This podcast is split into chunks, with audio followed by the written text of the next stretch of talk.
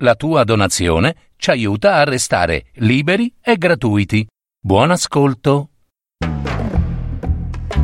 Novelle per un anno di Luigi Pirandello. Adattamento e messa in voce di Gaetano Marino. Musiche di Simon Balestrazzi per quartaradio.it.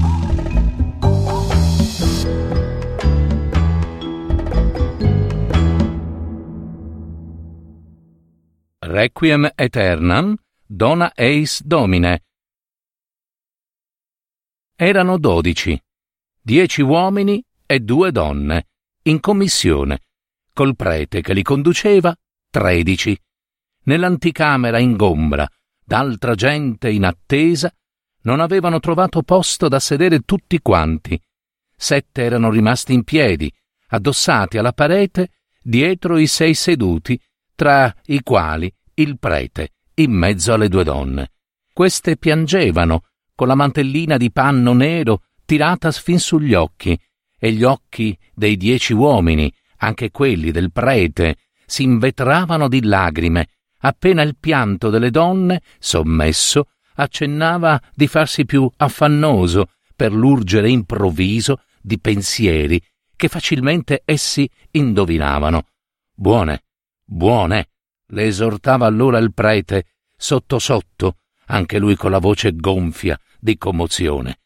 Quelle levavano il capo appena e scoprivano gli occhi bruciati dal pianto, volgendo intorno un rapido sguardo pieno d'ansietà torbida e schiva, esalavano tutti, compreso il prete, un lezzo caprino, misto a un sentor grasso di concime, così forte che gli altri aspettanti o storcevano la faccia, disgustati, o arricciavano il naso, qualcuno anche gonfiava le gote e sbuffava.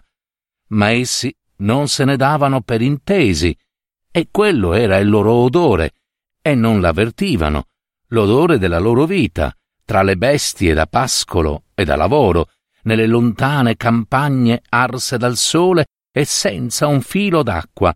Per non morir di sete, dovevano ogni mattina andare con le mule per miglia e miglia a una gora limacciosa in fondo, in fondo alla vallata, Figurarsi dunque se potevano sprecarne per la pulizia.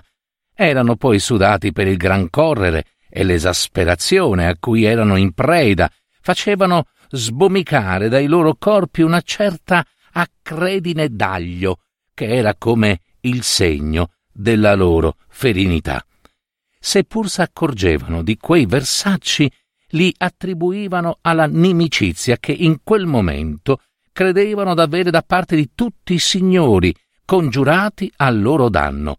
Venivano dalle alture rocciose del feudo di Margari ed erano in giro dal giorno avanti, il prete, fiero tra le due donne, in testa, e gli altri dieci dietro, a branco.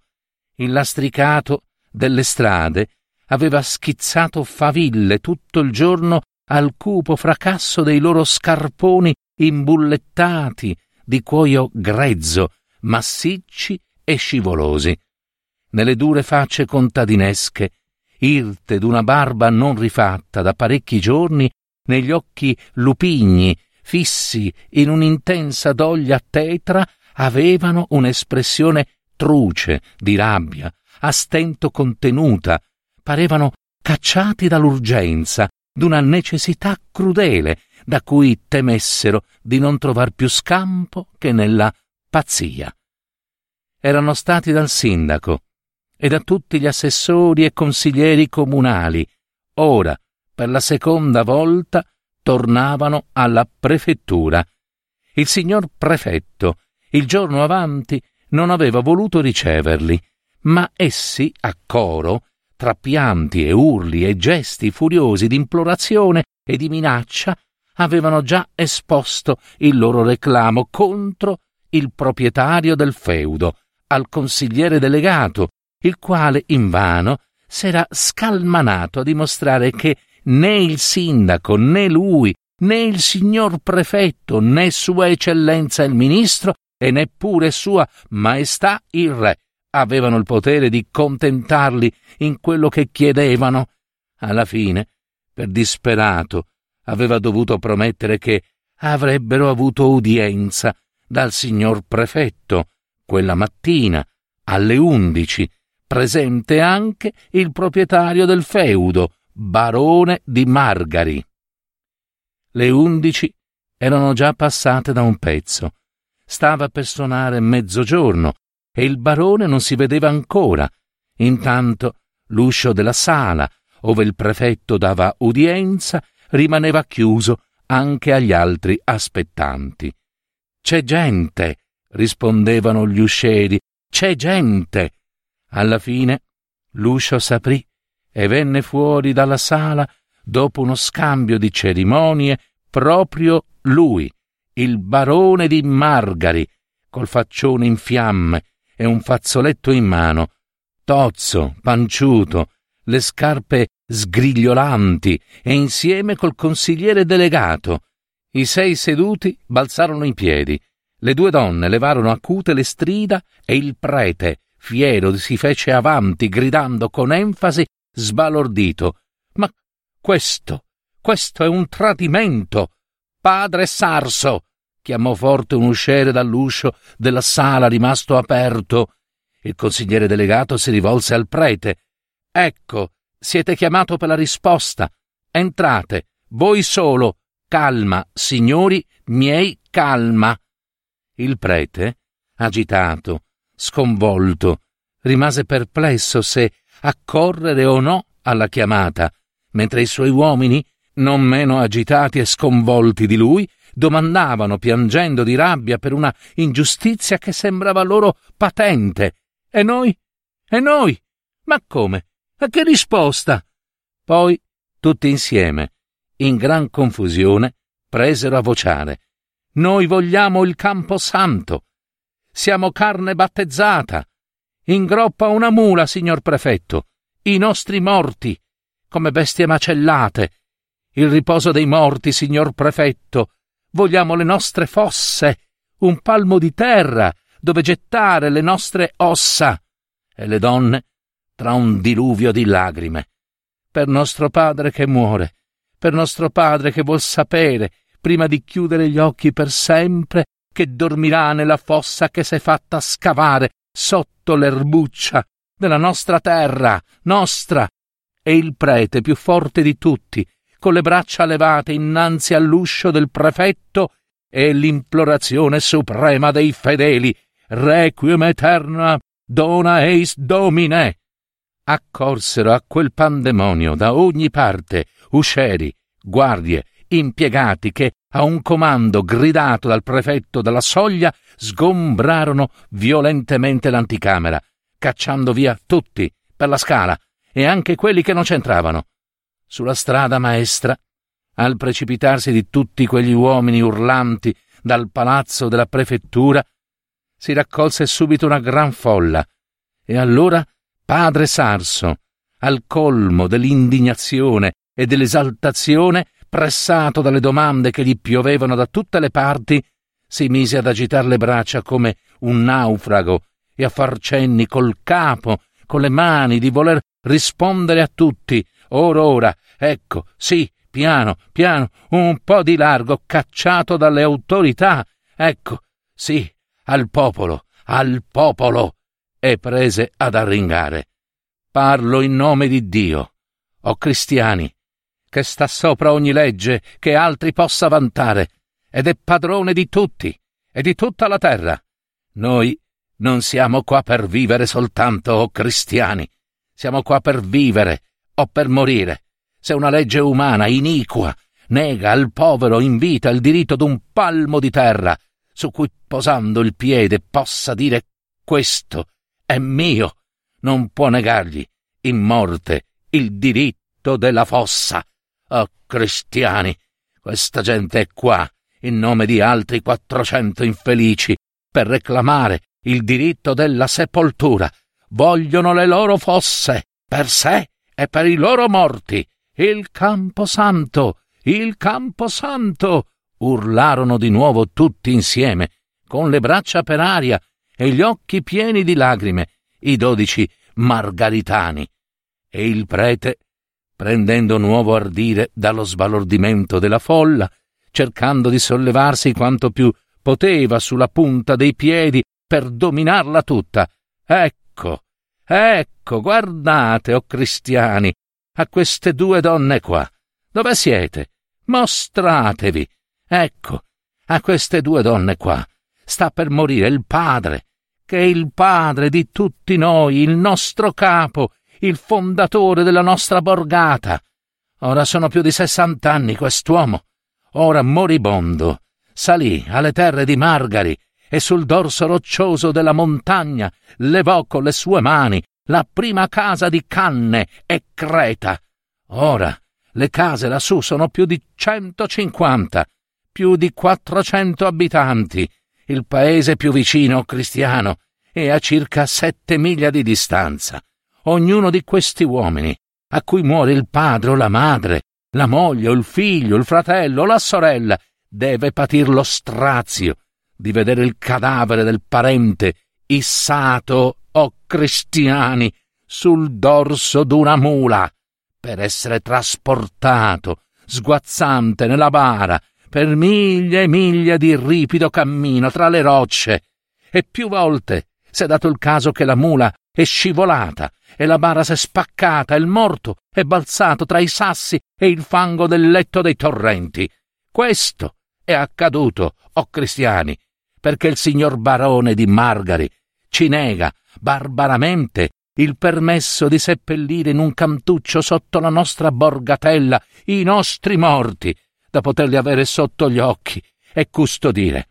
Abbiamo finora sopportato lo strazio, senza gridare, contentandoci di pregare, di scongiurare a mani giunte questo barbaro signore, ora che muore il padre di tutti noi, o oh cristiani, il vecchio nostro, con la brama di sapersi seppellito là, dove in tante case ora arde il fuoco da lui acceso per la prima volta, noi siamo venuti qua a reclamare non un diritto propriamente legale, ma, ma du, che? Che c'è? Che c'è? Dico d'umani, d'umanità, du... Ehi, ehi, ehi, ehi, non poté seguitare. Un folto manipolo di guardie e di carabinieri irruppe nella folla e dopo molto scompiglio, tra urla e fischi e applausi, riuscì a disperderla. Padre Sarso fu preso per le braccia da un delegato e tradotto, insieme con gli altri dodici margaritani, al commissario di polizia. Intanto il barone di Margari, che finora se n'era stato discosto tra un crocchio di conoscenti, stronfiando come se si sentisse a mano a mano soffocare e schiacciare sotto il peso dello scandalo pubblico per l'oltracotante predica di quel prete e più volte aveva cercato di divincolarsi dalle braccia che lo trattenevano per lanciarsi addosso all'arringatore, ora che la folla si disperdeva, si mosse, attorniato da gente sempre in maggior numero e terreo, ansimante, come se fosse Aurora uscito da una rissa mortale, si mise a raccontare che lui, e prima di lui, suo padre don Raimondo Margari, rappresentati da quella gente là e da quel prete ciarlatano come barbari spietati, che negavano loro il diritto della sepoltura erano invece da sessant'anni vittime d'una usurpazione inaudita da parte del padre di quelle due donne là, uomo terribile, soperchiatore e abisso d'ogni malizia. Disse che da anni e anni egli non era più padrone di andare nelle sue terre, dove coloro avevano edificato le loro case, e quel prete là la sua chiesa, eh, senza pagare né censo né fitto, senza neanche chiedergli il permesso di invadere così la sua proprietà. Egli poteva mandare i suoi campieri a cacciarli via, tutti, come tanti cani, e a diroccare le loro case con... Non, non l'aveva fatto. Non lo faceva. Li lasciava vivere, moltiplicare, peggio dei conigli. Ognuna di quelle donne metteva al mondo una ventina di figliuoli, tanto che in meno di sessant'anni era cresciuta lassù una popolazione. Ma non bastava, ecco. Non erano contenti. Quel prete avvocato, che viveva alle loro spalle, che aveva imposto a tutti una tassa per il mantenimento della sua chiesa, li metteva su. Ed eccoli qua. Non solo volevano stare nelle sue terre da vivi, ci volevano stare anche da morti. Ebbene, no. Questo no. Questo mai. Li sopportava da vivi, ma la soperchieria di averli anche morti nelle terre, mai. Anche perché l'usurpazione loro non si radicasse sottoterra coi loro morti. Il prefetto gli aveva dato ragione. Gli aveva anzi promesso di mandare lassù guardie e carabinieri per impedire ogni violenza, perché il vecchio, da un mese moribondo per idropissia, era uomo da farsi seppellire vivo nella fossa che già s'era fatta scavare nel posto ove sognava che dovesse sorgere il cimitero, appena le due figliuole e quel prete gli annunzierebbero il rifiuto. Quando, difatti, nel pomeriggio, padre Sarso e la sua ciurma furono rimessi in libertà e si avviarono al fondaco ove il giorno avanti avevano lasciato le mule, vi trovarono in buon numero guardie e carabinieri a cavallo, incaricati di scortarli fino alle alture di Margari, alla borgata. Ancora, fremette padre Sarso vedendoli. Ancora. Ma perché? Ma siamo forse gente di malaffare, da essere scortati così dalla forza. Ma dai. Ah già, già, già, meglio, sì, anzi, se ci volete ammanettare, via. Ecco qua. Su, su, andiamo. A cavallo, a cavallo. Pareva che avesse affrontato e sofferto il martirio. Gonfio di quanto aveva fatto, non gli pareva l'ora d'arrivare alla borgata con quella scorta che avrebbe attestato a tutti lassù con quanto fervore, con quale violenza egli si fosse adoperato a ottenere al vecchio la sepoltura. S'era già fatto tardi e si sapevano aspettati con impazienza fin dalla sera avanti. E chissà se il vecchio era ancora in vita. Tutti si auguravano in cuore che fosse morto. Oh padruccio, oh padruccio, piagnucolavano le due donne. Ma sì, ah sì, meglio morto, nell'incertezza, con la speranza almeno che essi fossero riusciti a strappare al barone la concessione del Camposanto. Su, via, via. Calava l'ombra della sera, e quanto più lungo si faceva il ritardo del loro ritorno, tanto più forse si radicava e cresceva nel cuore di tutti lassù quella speranza e tanto più grave sarebbe stata allora la disillusione. Gesù, Gesù, che strepito di cavalcature! Pareva una marcia di guerra. E chissà come sarebbero restati a Margari, vedendoli ritornare accompagnati così da tanta forza. Il vecchio se ne sarebbe subito accorto. Moriva all'aperto, in mezzo ai suoi, seduti innanzi alla porta della sua casa terrena non potendo più stare a letto, soffocato com'era dalla tumefazione enorme dell'idropisia, stava anche di notte lì seduto, boccheggiante, con gli occhi alle stelle, assistito da tutta la borgata, che da un mese non si stancava di vegliarlo. Se fosse almeno possibile impedirgli la vista di tutte quelle guardie. Padre Sarso si rivolse al maresciallo, che gli cavalcava a fianco. Ma non potrebbero restare un po' indietro, eh? gli domandò. Tenersi un poco discosti, se si potesse far credere pietosamente a quel povero vecchio che abbiamo ottenuto la concessione. Il maresciallo tardò un pezzo a rispondere. Diffidava di quel prete, temeva di compromettersi acconsentendo alla fine disse Vedremo, padre, vedremo, vedremo sul posto. Ma quando, dopo molte ore d'affannoso cammino, cominciò la salita della montagna, si intravidero da lontano, nonostante il buio già fitto, tali cose straordinarie che nessuno pensò più di poter fare al vecchio quell'inganno pietoso. Era sull'alta costa rocciosa come un formicolio di lumi, fasci di paglia ardevano qua e là, da cui salivano alle stelle spire dense di fumo infiammato, come nella novena di Natale.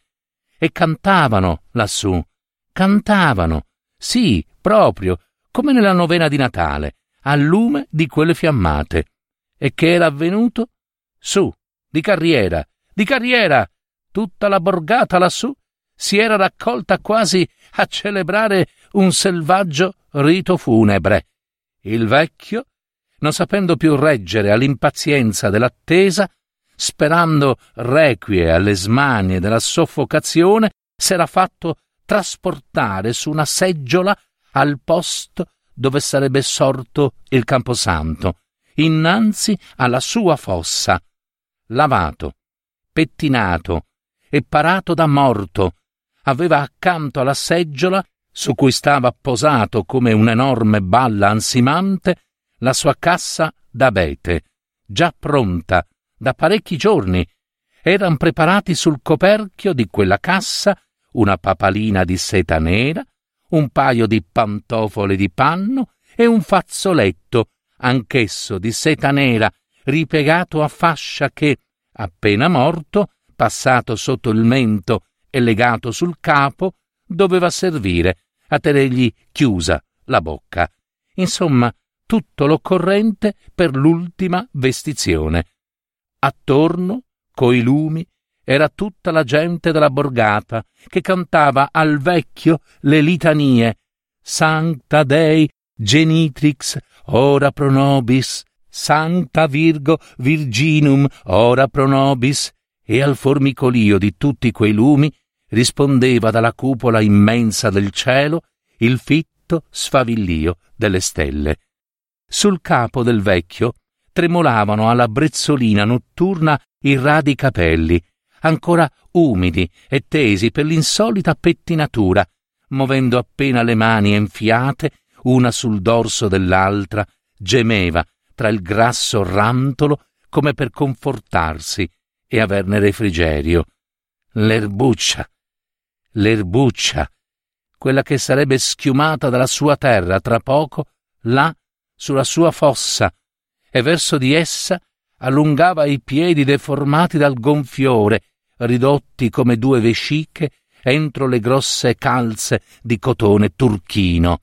Appena attorno a lui la sua gente levò le grida, vedendo accorrere tra strepito di sciabole su per l'erta una così grossa frotta di cavalcature, provò a rizzarsi in piedi, udì il pianto e le risposte affannose dei sopravvenuti e, comprendendo, tentò di gettarsi a capofitto giù nella fossa. Fu trattenuto. Tutti gli si strinsero attorno, come a proteggerlo dalla forza, ma il maresciallo riuscì a rompere la calca e ordinò che subito, subito, quel moribondo fosse trasportato a casa e che tutti sgombrassero di là.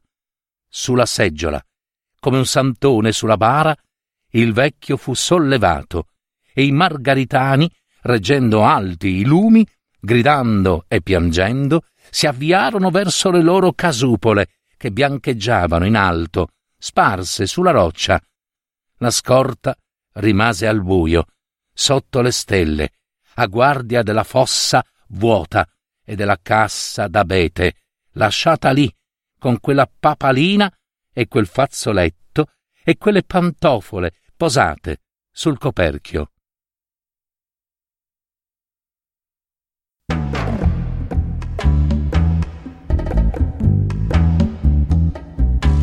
Avete ascoltato?